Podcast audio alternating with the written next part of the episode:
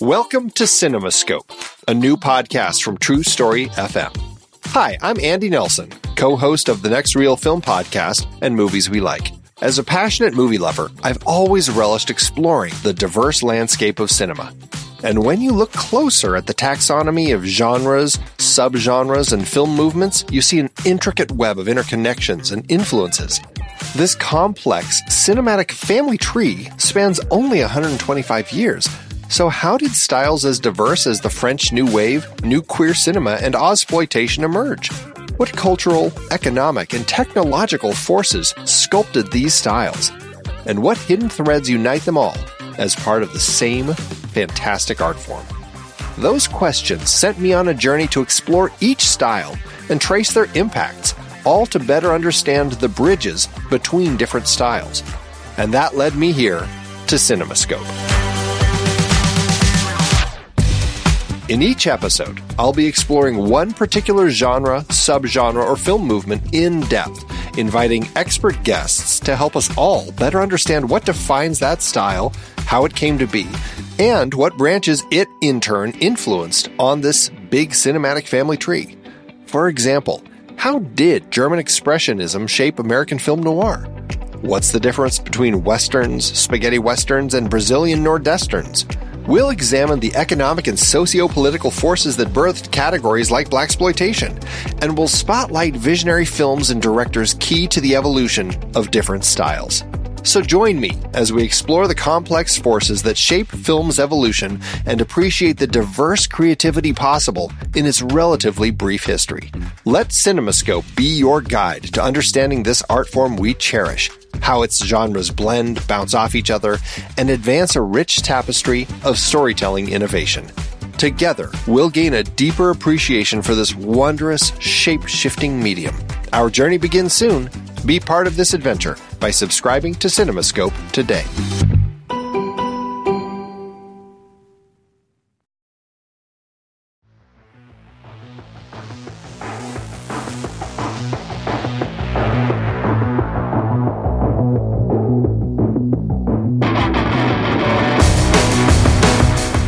I'm Pete Wright. And I'm Andy Nelson. Welcome to the next reel. When the movie ends, our conversation begins. Trainspotting is over. 1,000 years from now, there will be no guys and no girls, just wankers. What's on the menu this evening, sir? The dodgiest scam in a lifetime of dodgy scams. Eh?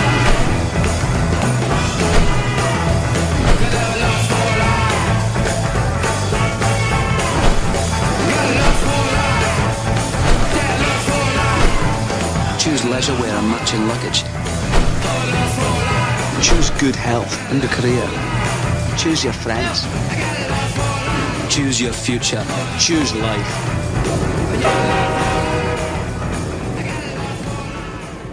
When's the last time you saw Trainspotting?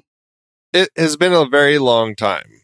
Um, it probably was in the late 90s. Right. You know, by the time it had been released out on physical media, I, I'm sure I had rented it at some point, but not since then. And then I never, I never bothered seeing the sequel because it was one of those legacy sequels that I just kind of like, huh, that's an interesting one to make a sequel to. And then I never bothered. That's interesting to me, especially as someone who is also in the bag for Danny Boyle, that that is a never bothered movie. Well, yeah, Danny Boyle, I generally enjoy. I'm trying to think if there's much of his. I mean, I haven't seen everything of his. I think I skipped. Uh, let's see. Shallow Grave was his first, and then I think I pretty much saw everything until. I actually don't think I've seen anything since 127 hours. Actually, oh no, I saw. I, I take it back. I saw yesterday, but everything between 127 hours and yesterday, I have not. That's fascinating. So you didn't see Steve Jobs? Nope. Okay. Didn't see Trance. Didn't see uh, T2 Trainspotting. Fascinating. Uh, didn't see the TV stuff that he's done. I haven't seen any of his TV stuff. I, I've I've seen all of the movies. Since I'm trying to think if there's a movie I haven't seen. I don't think I saw Millions. I don't even remember what that one was about. It's about the kids who find the bag of money that some bank robbers threw off a train and they it, they think that it's this gift from God. This kid like believes in angels. It's a really kind of a cute, a little more of a family film that Danny Boyle did. Um, I Okay. quite enjoy it. I definitely haven't seen it. I, I'll put it on the list. I, I because I've seen almost everything else, and so I I um I feel like I have a sense of what I like about Danny Boyle, and and revisiting this movie, uh, I actually.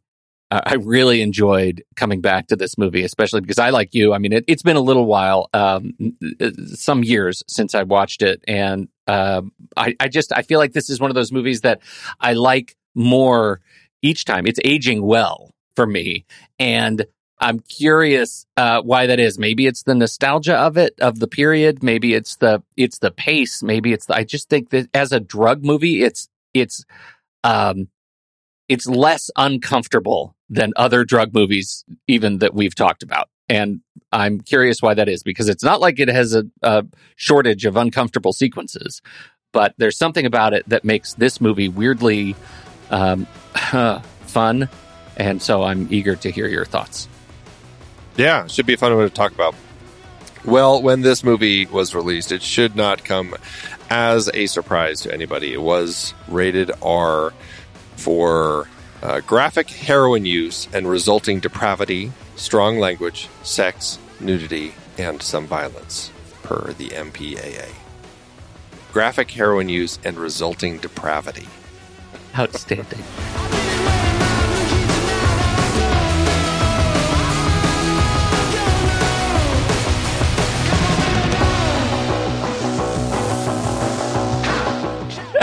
The big questions, Andy.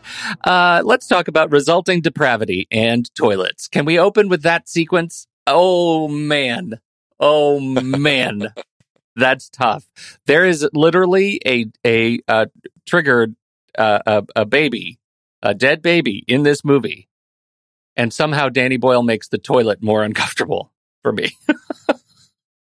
it's uh you know toilets can be depict i mean i i had fun shooting a toilet scene for a short film i made and it, it's very fun to do those in interior shots from a toilet as you see people like mucking around in them. And this is it's just i mean the whole bathroom it starts off with just the entire bathroom being disgusting and you know it's just not going to go any better from there. And once once like i love how danny boyle even sets that up where he walks into the bathroom and you've got the the text that comes up on screen because it says i don't know bathroom or toilet and then it says worst you know the, the text pops up so that it makes the the phrase around the word toilet like worst toilet in london or something like that.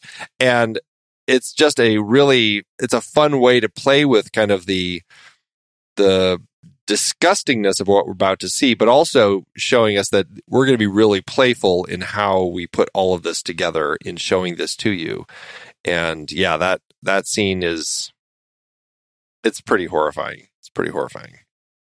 Especially once once he climbs in Oh yeah, he keeps going. It well, it's funny the way when you you use the word playful, and I really connect with that because there's this whole idea of for, that it's it's super disgusting, and you could shoot it disgustingly, but the way he shoots it, like there's that opening shot of the toilet where he when the camera's on the ground, like looking up, and the close up of the filth on the ground in the foreground, and then him standing tall above it, like all of the uh, of the you know up angle shots are uh, are they're they are. They're weirdly playful in a super disgusting environment but that makes it i think easier to uh, easier to watch. And it's really disgusting. Like there's that moment where it's super disgusting and he's reaching in to the toilet and then uh, then he goes into the toilet and then it becomes playful again. It becomes fantastical. It becomes uh, we're in full like a crazed overdose or or uh, I, what do you call it when you really really want the drugs i don't know I don't have it right now. Anyway,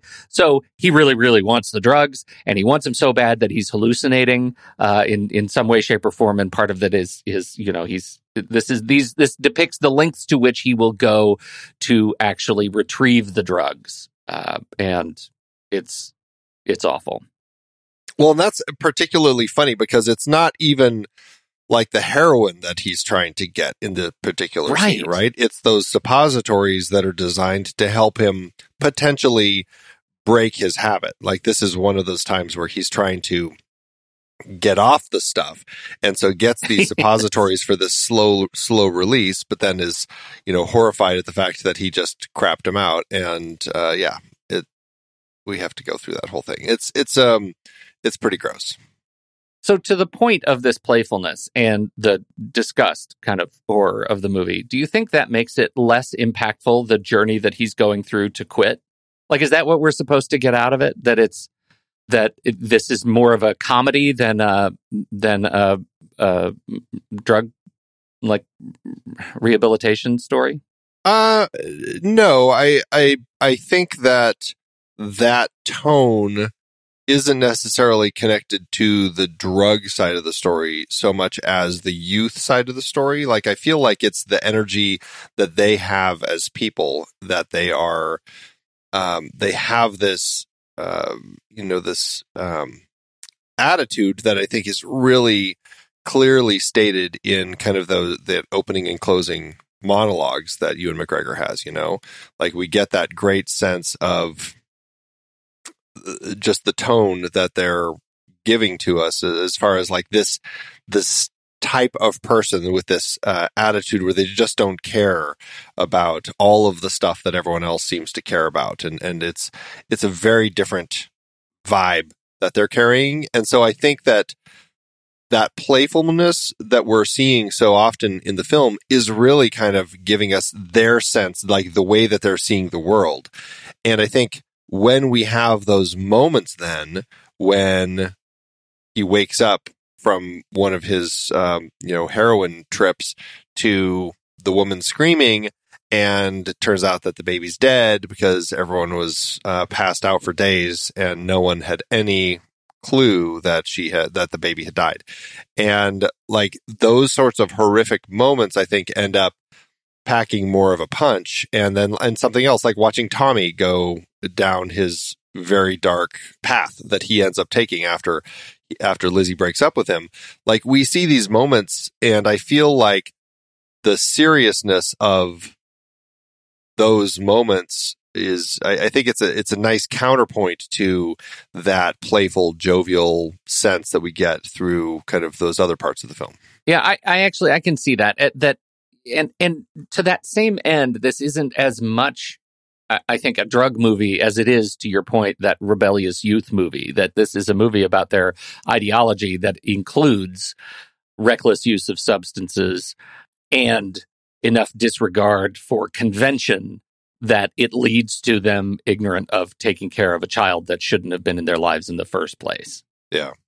Uh, apparently, the book, I haven't read the book, but it's based on the book uh, of the same name. And uh, apparently, there are, uh, you know, a thousand characters in the book, and a lot of them had to be cut to make this movie uh, of an adequate length. And who we are left with uh, are um, let's see, we've got uh, Renton, uh, Mark Renton, Rent Boy, Spud, uh, Daniel Murphy, Simon Sick Boy Williamson, and Francis Franco Begbie. And you mentioned Thomas Tommy McKenzie.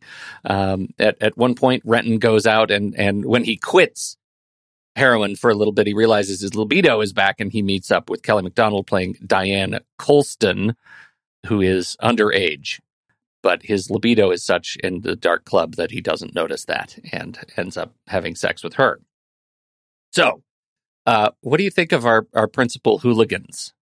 It's, I mean, it's a good cast. It gives us a nice uh, tone for that playful vibe that we need to have, you know, to kind of get this sense of uh, just, just kind of the variety of personalities that we have, you know, and I, I, I think that it's it, you know getting a sense of each of these characters and how they kind of fit in with, with, it's it's more about kind of the friendship that they have and, and kind of this relationship it, within the group and how how Francis doesn't really fit in as one of the people who uses the drugs. In fact, he looks down on all of them for you know using drugs, and he's just a a, a, very heavy drinker and a very violent man. And so there is that element that he kind of fits in in a different sort of way.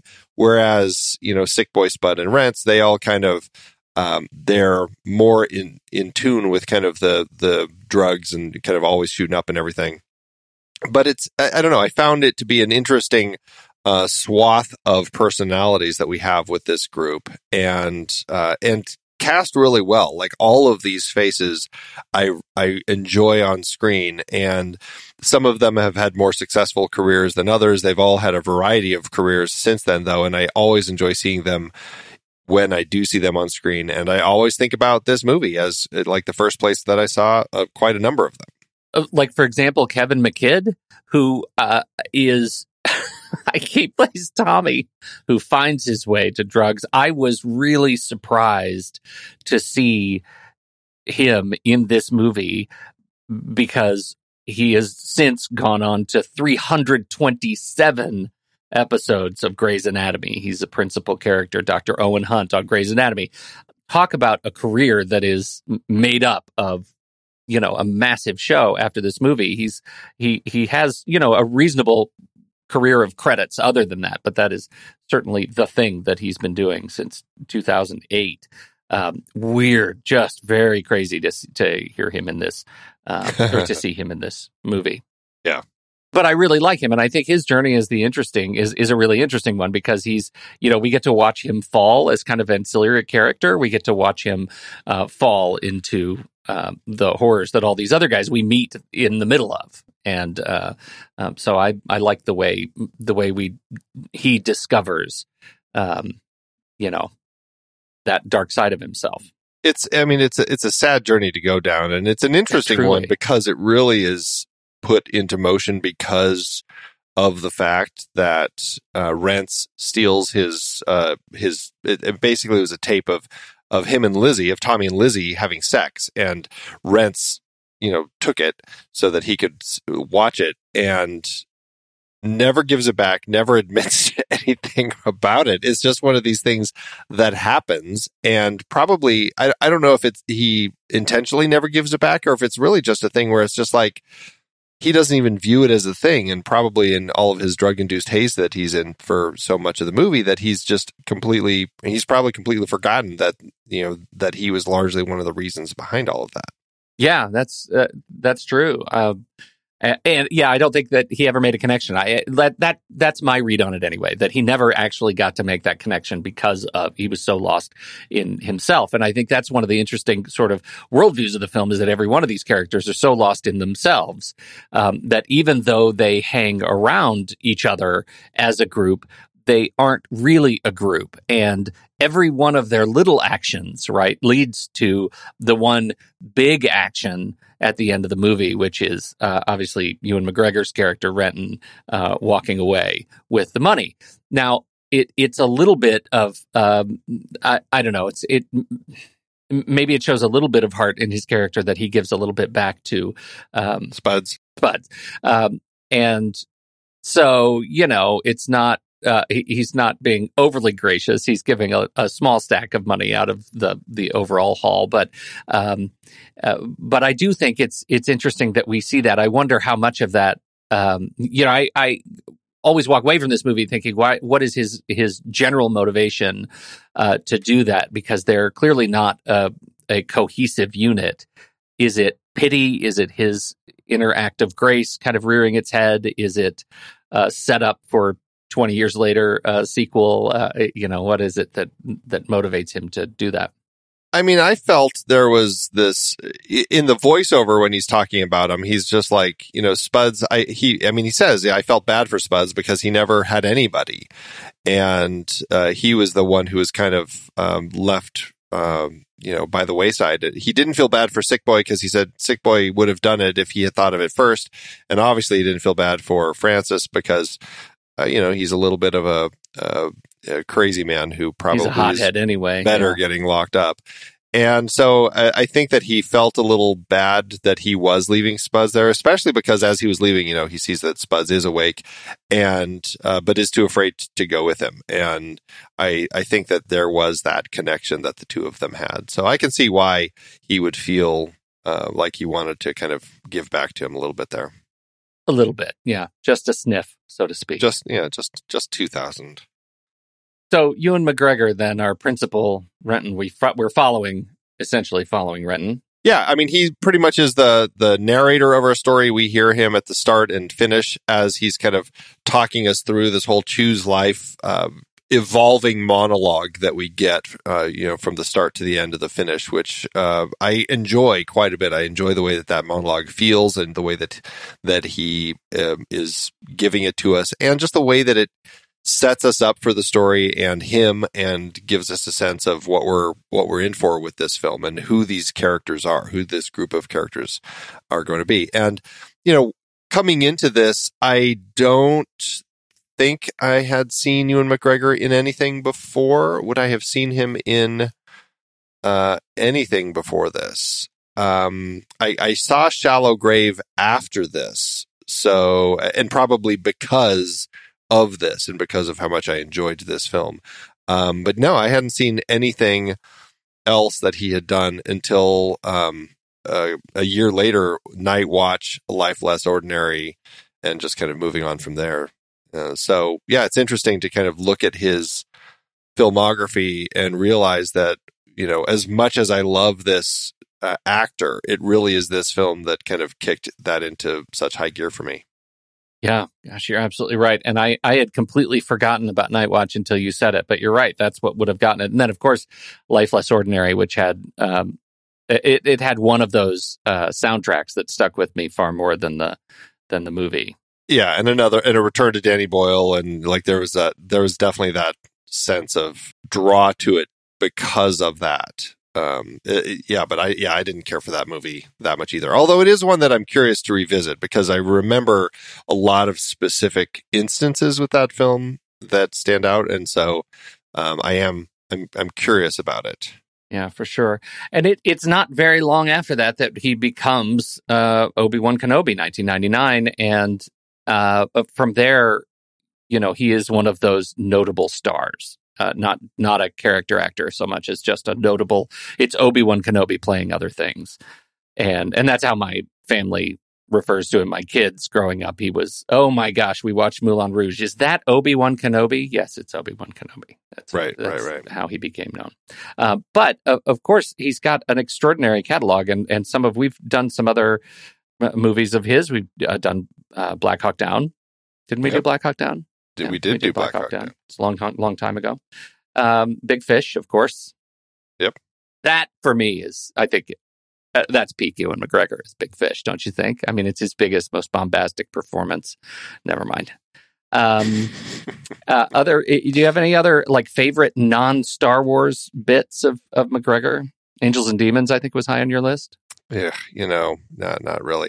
I love. I actually thought he did a great job in a challenging film, Doctor Sleep, you know, and, and having to play young Danny Torrance all grown up, you know, I thought he conveyed that really well as this kid who's kind of fallen into the traps, the alcohol traps of his father and becoming an alcoholic and, and dealing with that. I really enjoyed him in that film a lot. Um, but I mean, you know, he's one of those people who I really enjoy in everything I see of his.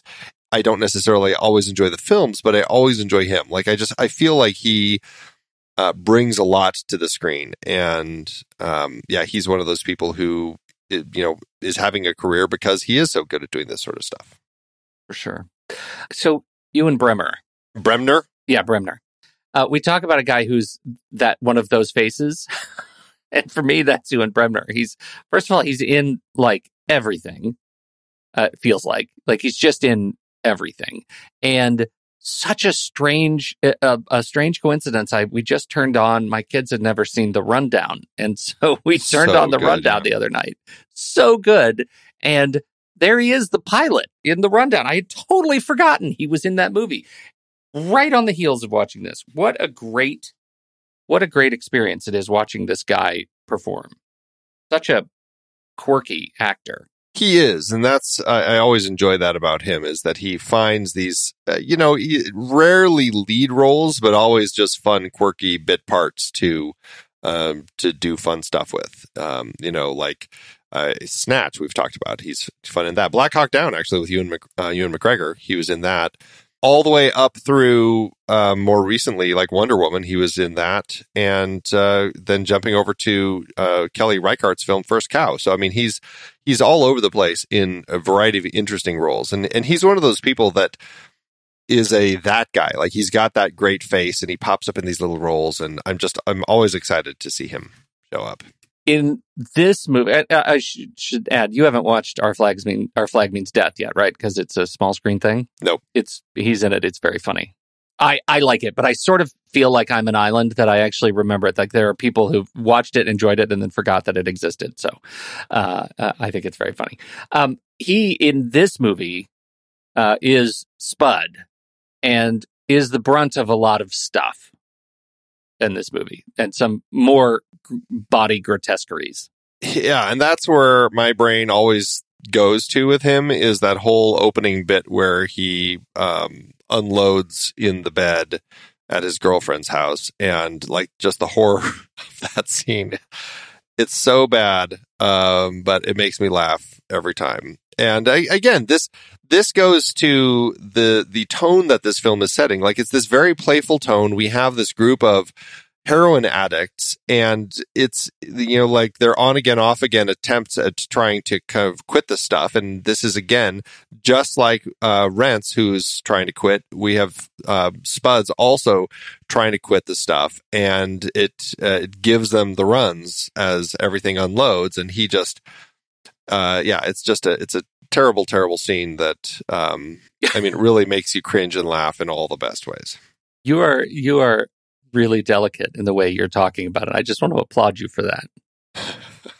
the way you're you keep using the word unload and it's it's all all an effort to dance around the scatological horrors of what happened at the breakfast table with the yeah. sheets and the ex- explosive scatological horror yeah. and the parents. Right, it's right, bad. Right.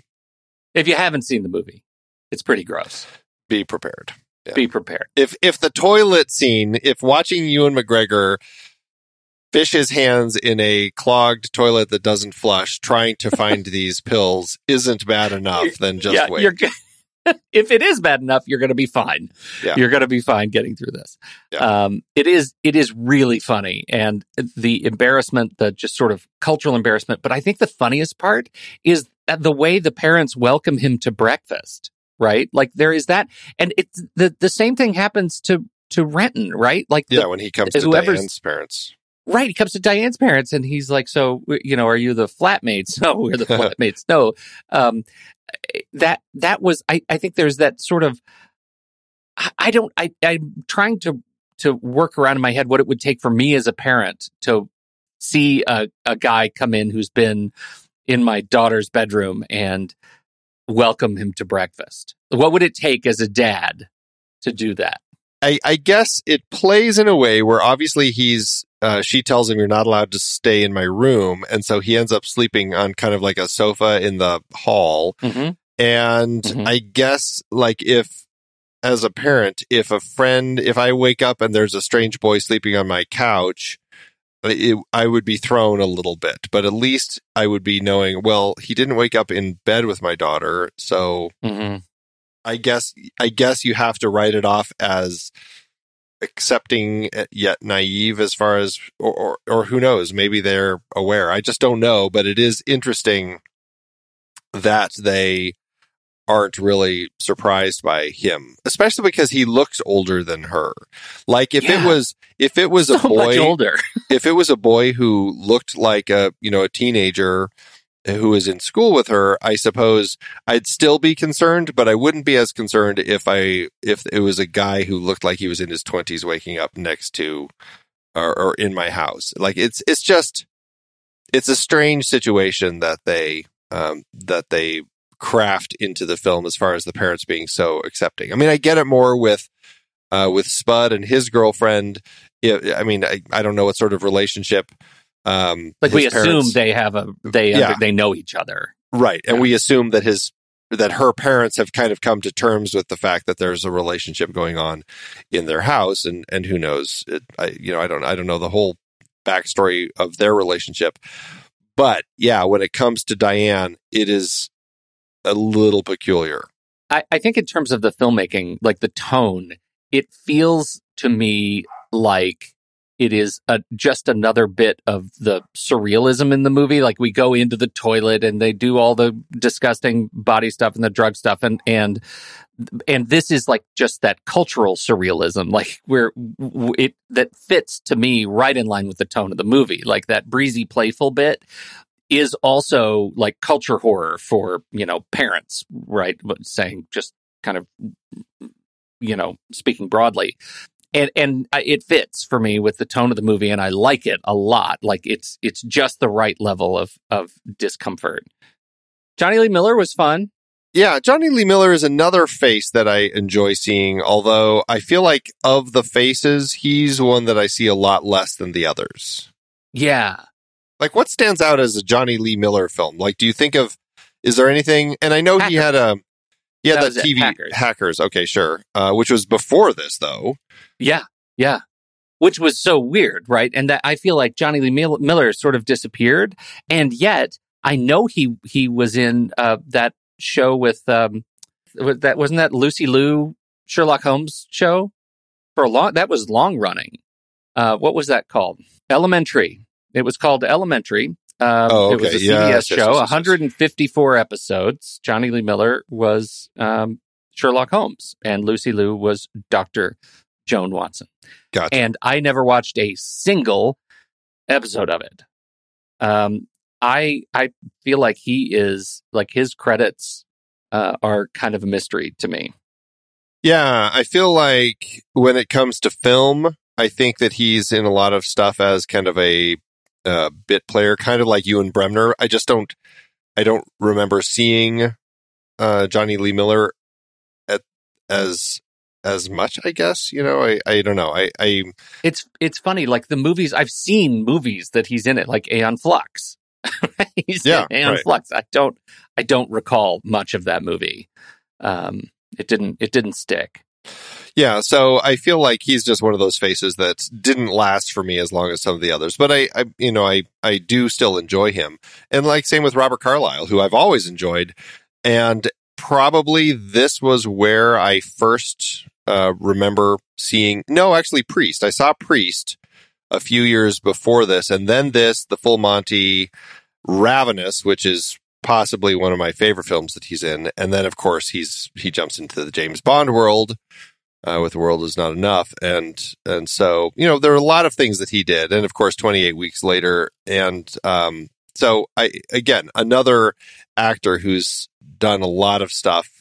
And uh, yeah I, I do really enjoy him as well. But yeah again i just don't feel like i'm seeing him quite as much these days yeah, I don't think I am either. Although he did have such an extended run. He had an extended run on uh, Stargate Universe. I loved him in Stargate Universe, and that show that was I, I think peak Stargate for me. So Stargate nerds, that's that's where I stand. It's it's that, and then the rest.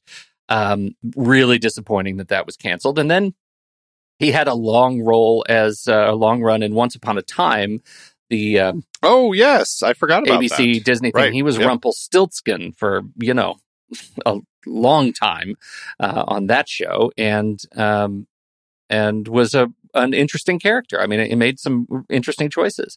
I I think he is really, really, really good as a performer, and um, I, I he's charismatic. He has an interesting look to him, and as Begbie, he is perfectly crazy to me. That final sequence, like any of his eruptions of into like violence, picking fights, like they're they're surprising and believable at the same time. And I think that's uh, um, that's a, a real gift of craft. I think he's great. Well, and I think it speaks to uh, what an interesting performer he is when you watch something like this and then the very next year the full monty and you see how different he is uh, between the two characters and the character types and I, I feel like there's like one is like I would never ever want to run into Begbie in a bar. Like he is the most terrifying figure who, at the snap of a hat, could or snap snap of fingers could, the drop of a hat. What is the expression that I'm trying to say? I think you got them all. I think you got all the ones that are related in there. Snap your dropping hat with your snap your dropping hat. Yes, he'll like you know beat you up you know, smash a bottle into your neck, you know, whatever. And, and, it's, it's terrifying. And then the full Monty, it's like he's just a down on his luck guy, uh, like husband, and he's just, you know, a totally normal person and is so likable in that film. And so it's interesting seeing um, him kind of play those two films or those, those two characters back to back because it does really give a sense as to uh, what he's able to accomplish as an actor. Yeah. Yeah. I, uh, so if you're a member, uh, thenextreel.com slash membership, you can join for our live streams. And Brian is in the live stream uh, chat room and he says this, which I want to make sure I note because uh, apparently, uh, says Brian, he played Renton before in a stage adaptation of Trainspotting. Uh, and when Boyle wanted him to be Begbie, Carlyle thought he wasn't bruising enough to play Begbie. And Boyle said, small psychos play on screen. Uh, I, I get it. And he nails it. I mean, he absolutely uh, nails it for me. He's perfect in this role. Yeah, he really is great. Yeah. What do you think of uh, Kelly McDonald? This is where we get to meet her in film. This was her debut performance. Yes. Well, I adore Kelly McDonald. I think she's wonderful, and um, I, you know, we've we've talked about her in No Country for Old Men. Um, what else have we talked about? Other things that she's done. I don't know. She's she's one of those people who's in a lot of things, but I don't know how much of it we have talked about. You know, she pops up in things like she's in Gosford Park and Finding Neverland and the Nanny McPhee films. Um, but I don't know if we have really had a chance to chat about anything that she's done other than uh, specifically this. So yeah, I, I don't. I, I, think you're right. I think this was. Um, I, we have not talked about her much, but I, I think she's wonderful. She has gone on and done a, a number of fantastic uh, performances. I have not seen. Uh, I would say nearly enough of them, but uh, I really enjoy what she is on screen here, and I think she just uh, like uh, talk about a precocious young character who just dominates you know in the, her relationship with these guys and and puts herself in places that you know you have to be a certain bit of bravery and uh, to go out and find joy the way she finds joy and i i find her really compelling to watch um, and um, you know as a as a character that's in orbit of renton um, i think she really she plays for me yeah, I, I definitely enjoy her. And did you? What did you think of the Black Mirror episode that she was in? Did you like that one? Yeah, which one was that? Um, it's the one with the little, um, uh, like the drone, like the drone bees that are designed to, like you know, drone pollinate and everything. But some somebody's using them to kill people. Remember that one? I don't remember that one. I have to be honest. I haven't seen hundred percent of the Black Mirror episodes. I feel like I skipped around because people told me, "Oh, you have to go watch this one." So I would go watch one, and then I would I have some blanks I need to fill in. Gotcha. Did you? Was it a good one? Like, is she? Do you remember it? I don't remember her specifically, but I remember liking the episode quite a bit. It was in a world where bees are dying, they come up with these little drones that do the job of bees, but then somebody taps into the programming for them and then starts using them to kill people. And it's just, it's kind of terrifying because, you know, all these little drone robot bees suddenly start like, you know, crawling through cracks in under your window and break in and, and they basically kill you. It's uh, I don't know. I found it to be a pretty effective episode. They're all run by Chat GPT in Sydney. Are you are you keeping up with all that? Oof. Oh dear. Rough. AI is rough right now, Andy. Mm-hmm. I don't care for it. Anyhow, uh, she was also the voice of Merida, and that was that was a connection I made in our pre-show this morning. I had not made that connection before that it was Kelly Macdonald. She is just delightful. Yeah, absolutely. Uh, what a wonderful voice actor. You know, are there any other particular characters you want to talk about? Not not characters. Um, I just you know I think when talking about Danny Boyle though and the style that he he comes to with a film, I I find him to be a a director who brings a lot of exciting energy to his films and I think that holds true. Again, we talked about it a little bit earlier in the episode. Like, but when you watch the films that he does early in his career, I feel like that energy really carries through really strongly, regardless of the film. Like Shallow Grave, certainly. A Life Less Ordinary, absolutely. The Beach still has that 28 days later. Like he did something that felt fresh for the zombie films. Millions felt fresh for a, a family film. Sunshine, we've talked about on the show before. Slumdog Millionaire, absolutely. Even 127 hours, like building the energy into a film where a person is trapped in one spot for 127 hours. It's in the title. So I think that he is always bringing an exciting energy to the stories that I suppose you could say it's it's kind of a Danny Boyle style. I mean, is he a director where you'd say like it, it's boilish, boiling? What would uh, like? Do you feel like there's a there is a definitive Boyle style that we're getting out of all of these?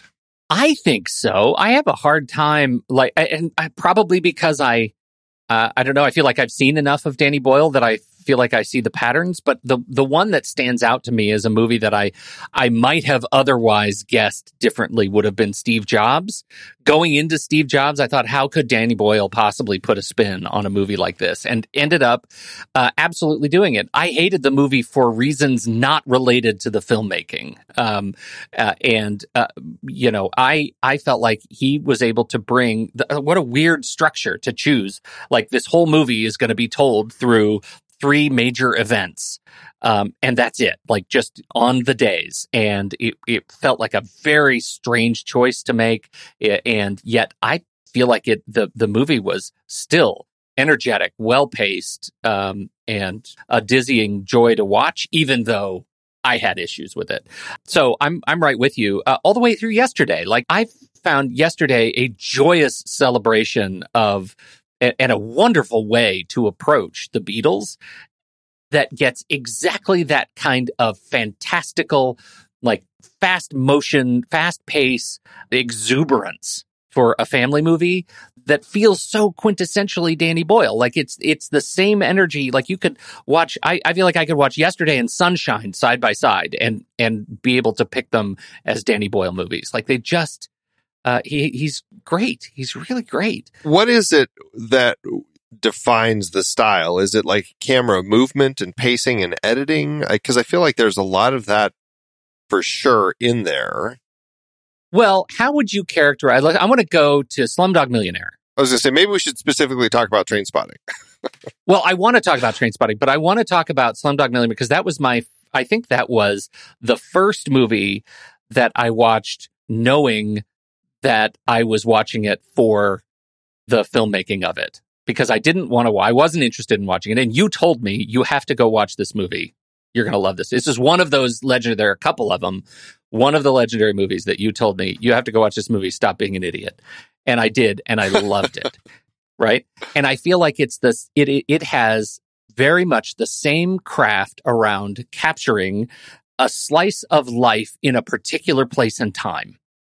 And all of these movies that do that, maybe even Steve Jobs to its greatest extent, capture a slice of life in a particular place in time that gives me more of a sense of living in the eyes and minds of these characters. Uh, and I think he just has a real gift of doing that with camera. And I think Trainspotting is exactly that. Like it's giving me a slice of life, whether I'm sitting in a, it, with uh, Renton and Spud and uh, uh, on the floor of their apartment with the baby crawling around, you know, or running through the streets or whatever. Like I feel like I'm exhib I, I am an exhibition in the middle of their slice of life. That's kind of how I think about Boyle. He carries a very much an energy, and I think he is one of those directors who knows how to tap into the tone he is setting with his soundtrack and I feel like he finds that energy. Like this, the sound. We haven't talked about the soundtrack to this film, but I mean, it was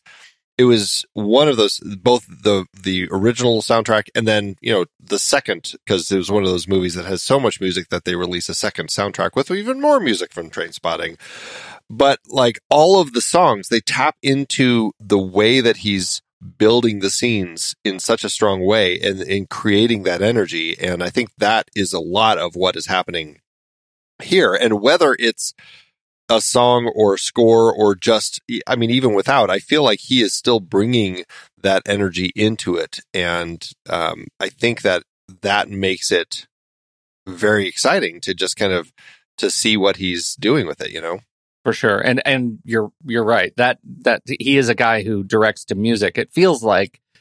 I, I kind of wonder how he approaches it. Do you? I mean, have you ever read anything on how Danny Boyle approaches music in his movies? It, it feels so much like an Edgar Wright kind of approach, but I've never read anything on his his take. I haven't, and I didn't um, listen to, didn't have a chance to listen to the commentary on this to hear if he talks about that specifically. But I would think that there is something uh, that certainly plays into it. Even again, even if it's not the music, it's just he is creating music with the visuals, the editing, the pace, the movement, like the way that he's cutting. I remember, I mean, going back to Slumdog Millionaire, just the way that he chose to place the subtitles where it's not just text on the bottom of the screen, but it's like next to characters and it's moving and stuff. Like it's just like it made it so much more interesting and captured the tone of those kids who were, you know, we were watching them, um, uh, you know, through their lives. I, I think that there's something that he is doing that infuses uh, his films with a special energy that um, that he's capturing. I, I like it because it feels like transcendent filmmaking. It's not super grounded. It's not, it, it lets me still exist in fantasy, even if he is presenting hard subject matter like heroin use and, you know, the, the price one pays dealing with addiction. Yet the film still lives, you know, so soundly in fantasy. Right, right, right. Well, and I actually think to that point, like the film exists so heavily in fantasy for most of it that when it comes to the the big moments, the big moments like discovering the baby in the in the crib, that is uh, that's one of the grounded moments, right? But then the reaction to it when he's coming down, his parents lock him in his bedroom and um, he has to revisit it and see all of the stuff and feel all the pain and the, the mechanical baby sliding, crawling on the ceiling. Like all of those experiences take us right back into fantasy. And it's like, oh my God, what am I seeing here? Even though I was just in a moment of silence with this dead baby and discovering it along with them and watching them, the only way they knew how to react was to go get high some more. And um, I found that I found that really, yeah, I found that that empowering, uh, uh, powerful. And I mean, in the scene when he is going through his, uh, you know, the forced, uh, you know, cutting, uh, going clean, that his parents, you know, they lock him up.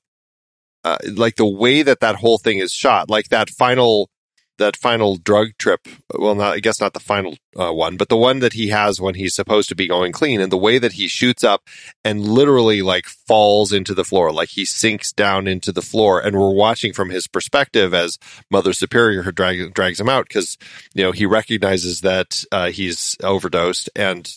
drags him out, takes him to a, a taxi uh, to take him to the hospital, and we're seeing the whole thing in this perspective sunk into the floor and we get that all the way until he's in the hospital, and then they kind of snap him out with uh, uh, something to uh, kind of break him out of that that OD where he had been stuck. But then when he is in his bedroom at his parents' house and he's locked in and stuff, like all the stuff going on under the sheets, as far as like, you know, he sees that baby and he hides under the sheet. And then suddenly there's, there's Francis there talking to him. And, uh, and then he looks around the other side and there's, a sick boy down sitting at the end of the bed watching him and talking to him. Like the it's like we are in his head and i just for a book that is uh, kind of depicting this story of these people and drugs and getting out of drugs and crime and everything like i found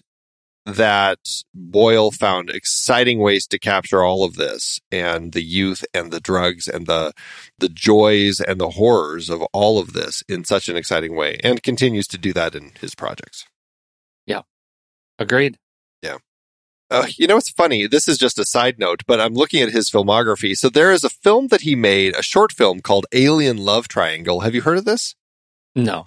It's a short film that it's it's registered as a 2008 film, but he actually made it in 1999 as one of three films that was meant to be a trilogy in a in an anthology film. The other two films, though, Mimic, which was Guillermo del Toro's uh, horror films with those giant cockroaches, and Impostor, which is uh, based on a Philip K. Dick uh, film that had Gary Sinise, Madeleine Stowe. Those two films ended up getting turned into feature films, and his film, Alien Love Triangle, was left as this half hour short film that never was screened until Mark Kermode actually screened it at this closing of this small theater in Britain or in the UK. Um, and that was the only time that it was screened, apparently. And so it's not something that you have any way to watch, but I'm super curious about it now. Kenneth Branagh and Courteney Cox, Heather Graham are all in it. And, um, and I don't know. I'm really curious now to see this. That I, apparently you there's really no way to actually watch it. Unfortunately, That's crazy and sad. Yeah, yeah. Um, yeah, yeah. That's uh, you know usually what YouTube comes to our rescue for some of these. You know, raise our glass to the to the posters, but um, yeah, doesn't look like anything's there. no, sad but true. Hmm. What do you think of the, um, you know, speaking of Boyle and the look? I mean, the the cinematography and everything with the film. Do you like the the tone? Do you feel like, uh, you know, Brian Tufano is is shooting this film? Do you feel like it's capturing a a sense of this world? Does it feel gritty? Like what what does it? What did you get out of that? Yeah, no, I mean, I, I think that's the whole uh, that that's the whole thing. Like, I, I go back to the to the toilet scene, right? It, that's the the sequence that stands out to me as as probably emblematic of the rest of the movie, which is just the the way they choose and the, their you know lens choices and lighting choices, uh, you know, to put me in scene. I think are fantastic. I I feel like those those choices really put me into their headspace and their experience. Do you are you a, a Tufano uh, Tufanophiliac? That's just horrifying. That's just horrifying. Just made that uh, that one. Uh, that was good, right? We really like that one. Um, I he's he has worked with Boyle uh, before. uh, several times. He worked with him on uh, right out of the gate with Shallow Grave, and then this and Life Less Ordinary, um, and um, Alien Love Triangle, which again was ninety nine, even though it was released in 08. So definitely of the period of things for Boyle, you know, and, and I think that he does kind of capture that look for him. But I mean, this is a a DP who's done a lot of projects, you know, um, going back to one of my kind of guilty pleasures from the 80s dreamscape That was it. Yeah. i loved it so um but yeah i i, I think that uh, you know as a dp clearly knows um how to capture interesting images. And i mean you know an additional photographer on blade runner you know and so um you know working with ridley scott and, and that. So i i definitely think that this is a, a a filmmaker who knows how to kind of get capture that sense of this story for the filmmaker. Yeah. sadly just passed away uh last month. Oh wow, yeah sad, it is sad timely sadness. Well, what else? Any last thoughts about uh, this one? Okay, here's a reminder from the chat room. Brian, going to be very upset if we don't talk about the voiceover. Ewan McGregor has the voiceover. I mean, I did. I talked about it a little bit as far as kind of the, the open and the close and how it sets us up for the space of this world and these characters. I think it's because I am a noted antagonist for voiceovers. I think we both are. Generally, if they're used well, they're fine. And this is one of those examples of, I think, having them used well.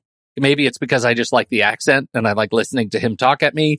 Um, but uh, generally, I feel like if you remove the voiceover, the movie is very, very different and maybe harder to follow. I, I'm not sure if I can picture or, or if I can kind of create an image in my head of what the movie sounds like without without his participation. It's definitely there in the book. Like you get that sense of the voice in the book. Like I, I never, I didn't finish the book, but I did start it just to kind of get a sense as to the tone of it. And you, you have that sense of the characters from and the voice from that. And I will say in, and we didn't really talk about the script. John Hodge adapted the book and, uh, you know, very smartly decided what to bring in, what to cut out, and how to include this voice to give it the personality that we need. And I think that really taps into also what we were saying about Danny Boyle and kind of the tone that he creates and infuses in his projects. Because, yeah, I think the voiceover is uh, is critical in a film like this to put us into the headspace for these characters, especially ones that largely I would say they're hard characters to like, but I think we end up liking them so much because of that uh, personality that we get from the voiceover, and we get a sense because otherwise, I mean, Rents is very much a uh, you know very into himself, very narcissistic, doesn't really seem to care about much. And again, I think that in so much of it, it's the drugs talking with these characters. And it's great seeing Rents clean himself up and go clean. And actually, that we didn't talk about kind of that whole last act of the film either, where he is clean and he is working as a uh, you know a realtor basically helping people find places to live and then he is saddled with his past as uh, Francis and Sick Boy decide to basically come crash with him and hang out with him, and um, end up kind of dealing with this whole um, this drug deal that they end up getting uh, tied into, and it's it's kind of that return to you know just when he thought he's out, he's pulled back in sort of thing, but it works, and I I think that the, with the voiceover, that really kind of keeps us into a place where we can like this character because he's kind of coming from that place where he's trying to get clean and trying to start a trying to start a new life. You know, he's choosing life, as he says. Which which I think is I think is great. It does it is interesting how easily he's sort of pulled back in as these guys just sort of barrel into his life again in this this third act, and Begbie just moves in and starts bossing him around. And I mean, it, you know, it, you put yourself again into this slice of life at his time. Like, how do you say no? How do you say no to Begbie?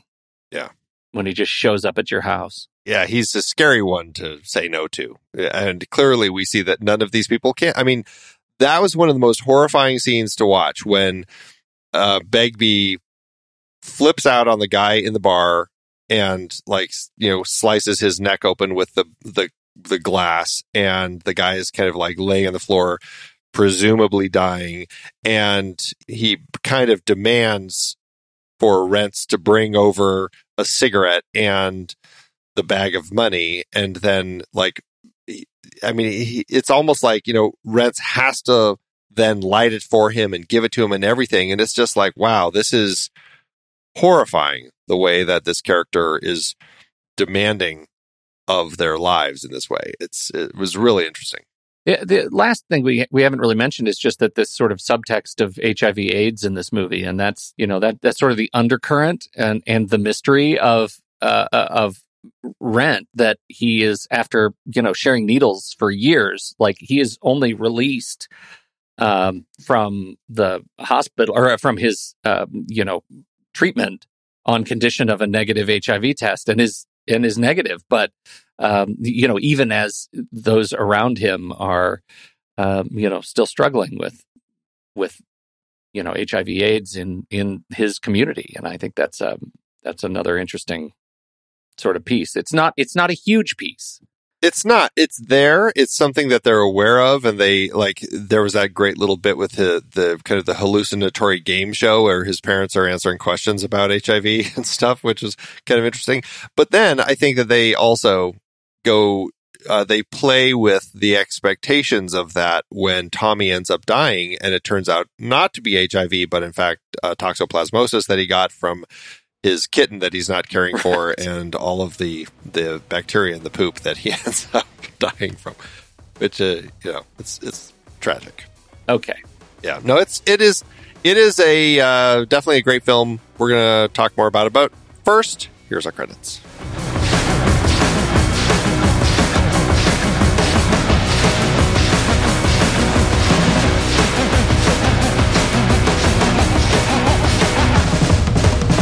The next reel is a production of TruStory FM. Engineering by Andy Nelson. Music by Gefilterfish, Oriel Novella, and Eli Catlin. Andy usually finds all the stats for the awards and numbers at the-numbers.com, boxofficemojo.com, imdb.com, and wikipedia.org. Find the show at trustory.fm, and if your podcast app allows ratings and reviews, please consider doing that for our show.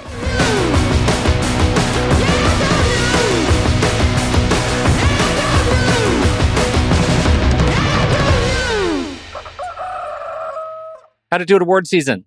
This is a film that definitely did well for itself, kind of tapping into uh, the zeitgeist of its time. It ended up getting 23 wins with 35 other nominations. At the Oscars, it was nominated for Best Adapted Screenplay. Uh, unfortunately, I you know it's one of those. It's interesting. I think this is the sort of thing that often will win screenplay, but would never win like picture or anything, which we saw with Pulp Fiction a few years before. Um, however, this was uh, it. I don't know. It just might have not been quite as much the hit. It ended up going to Sling Blade, Billy Bob Thornton's adaptation of his own short film. The other nominees, interestingly, Kenneth Branagh for Hamlet, uh, Arthur Miller's The Crucible, and Anthony Minghella's The English Patient. Uh, how would you slot this run of five films? I don't know. I like this one an awful lot, but there's something about the Sling Blade. What's your? I mean, do you uh, do you have a an intuitive sense? Mine would be the English Patient. Uh, the the adaptation of that book, I just I found um, so strong, and I know it's a film that a lot of people roll their eyes at, but I think the film is incredibly crafted and put together, and I think the adaptation was amazing. I I don't I'm not I I wouldn't I wouldn't dare roll my eyes, Andy. I absolutely would not roll my eyes, but I haven't seen it uh, in many many years. Like I don't have a very strong memory of it, and I've seen Sling Blade and now this, and like my sense memory of these is stronger just because of recency. Yeah. I mean, I will say, uh, like all five of those, I think are strong. Like, I think it's actually yeah. um, a great run of adaptations. So, yeah, for sure. I know some people were uh, scoffing at the fact that Branagh was nominated for Hamlet because they're just like, didn't he just do the whole thing? But I mean, there was quite a bit of adaptation that he still did in that. He just did the whole thing. That's what uh, I know is yeah. quite the joke. Anyway, um, this film did win over at the BAFTAs. It ended up it ended up winning uh, best screenplay, best adapted screenplay there, and then was also nominated for the Alexander Korda Award for Best British Film, but lost to The Madness of King George, which uh, is pretty pretty great film. Over at BAFTA Scotland, I didn't know actually um, there was a separate BAFTA Scotland, but uh, Ewan McGregor won Best Actor. Robert Carlyle was nominated but lost to Ewan McGregor. Uh, Kelly Macdonald was nominated but lost to Judi Dench for Best Actress in a Film uh, for Mrs. Brown. The film won Best Feature Film was nominated for Best Writer, but lost to The Crow Road, which I am not even familiar with. Um, over at the MTV Movie and TV Awards, uh, they're always an interesting one to see. Uh, Ewan McGregor was nominated for Best Breakthrough Performance, but lost to Matthew McConaughey in A Time to Kill. And at the WGA Awards, John Hodge was again nominated for Best Adapted Screenplay, but lost again to Billy Bob Thornton for Blade. I will say that John Hodge is a is a hell of a writer. You know, he works a lot with Danny Boyle, or I should say, Danny Boyle works a lot with him, and he's got The Beach and Trance and he too, obviously, Trainspotting A Life Less Ordinary. He's he's got a hell of a catalog. I mean, it's interesting. You look you look at his films though, and they're almost all Danny Boyle properties other than a few like The Final Curtain, not familiar with that. The Seeker, The Dark is Rising, The Sweeney, and The Squad, and The Program. I, I think that he must have some thing where it has to be the something if he's going to write it by himself. yes. Yes, I'm pretty sure that's it. Currently also doing the Ipcress file. There it is again. See? Yep. Danny Boyle tells him, I'll only take your scripts that don't have the in it. Except for the beach, I'll do that one for you. Oh. All right. Uh, how to do at the box office?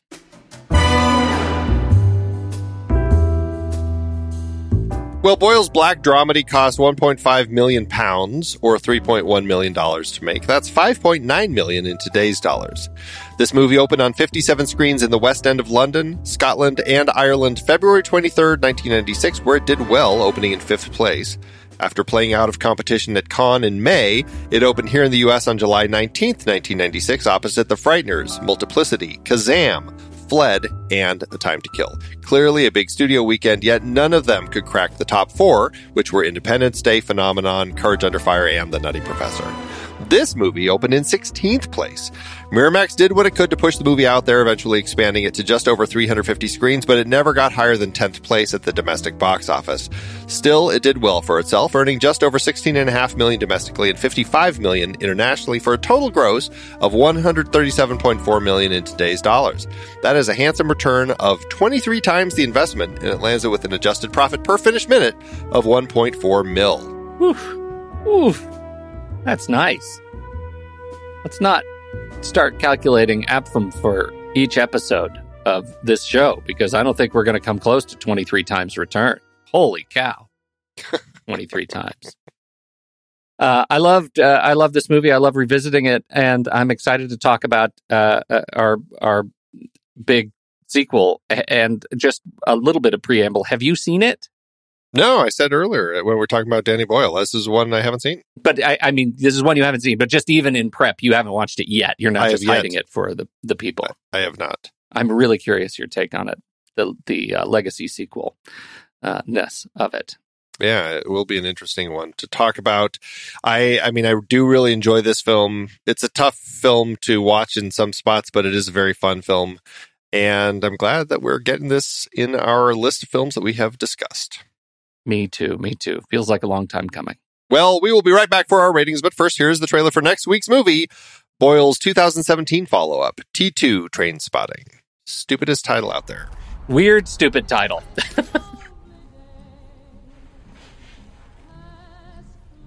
Hello, Mark. So, what you been up to for 20 years? Choose life Choose Facebook, Twitter, Instagram, and hope that someone, somewhere cares. Missed you, mate. I missed you too, Spud. Choose looking up old flames, wishing you'd done it all differently. Do you still take heroin? No. And choose watching history repeat itself. Hello, Franco. Simon. I'm home. Ah! Choose your future. Call the police. What shall I say? Just tell them we're dead. Choose reality TV, slut shaming, revenge porn. Choose a zero hour contract, a two hour journey to work, and choose the same for your kids, only worse. And smother the pain with an unknown dose of an unknown drug made in somebody's kitchen. And then take a deep breath.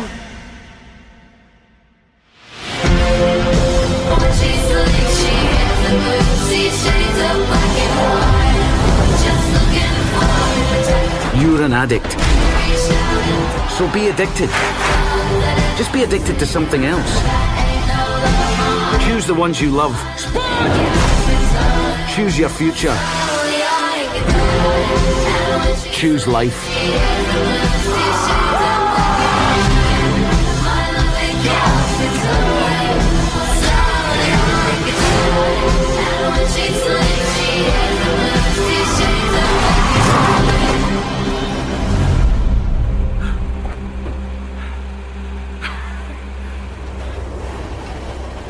Uh, okay, Letterboxd. Andy, I don't think it's going to come as any surprise what we where we end up here. Letterboxd is our favorite social media network for movie lovers. Uh, and you know you can pay to upgrade and remove all the ads and support the fantastic Kiwi team, and they're a great partner of us here at the Next Reel. If you want to upgrade your account, if you fall in love with it like we have and you have your watch lists and your reviews and your film diary all up there, just head to thenextreel.com slash letterboxd. It'll whisk you over to the checkout page with the code nextreel already ap- applied. What does that mean? It means it's shaving off 20% off your upgrade to pro or patron membership. Again, thenextreel.com slash letterboxd. Get that 20% off. Andy, what are you going to do? This is a film that I definitely enjoy watching. I don't feel like it's something that I, I want to put on often. Like I really enjoy it. I feel like there are other Danny Boyle films that would kind of beat it out as far as like my favorite Danny Boyle film. I feel like I'm landing at four and a half and a heart with this one. All right, four and a half and a heart. I'm, I, you know, no half stars right. I am five stars and a heart. I really do uh, love this film. I think it is a great example of Boyle's uh, filmmaking and uh, just excited to head into T2 and see how we how we rank that. Yeah, very much so. Well, don't forget, visit thenextreel.com slash letterboxd to get your patron or pro membership, and it does work for renewals as well. You can also go to thenextreel.com slash membership and you can learn about our membership where you can get access to all of your episodes early. You get uh, some pre-show and post-show conversations sometimes, uh, member bonus episodes. Uh, there's tons of stuff that we offer to our members. In fact, our February member bonus episode will have gone out before this. We did Slumber Party Massacre, the 2021 um, remake slash re- uh, sequel to that franchise, and we'll be doing Infernal Affairs 2 and 3 for March and April this year. So lots of great conversations out there. Again, thenextreel.com slash membership if you're interested in learning more. So what did you think about Trainspotting? We would love to hear your thoughts. Hop into the Show Talk channel in our Discord community where we will be talking about the movie this week. When the movie ends, Our conversation begins.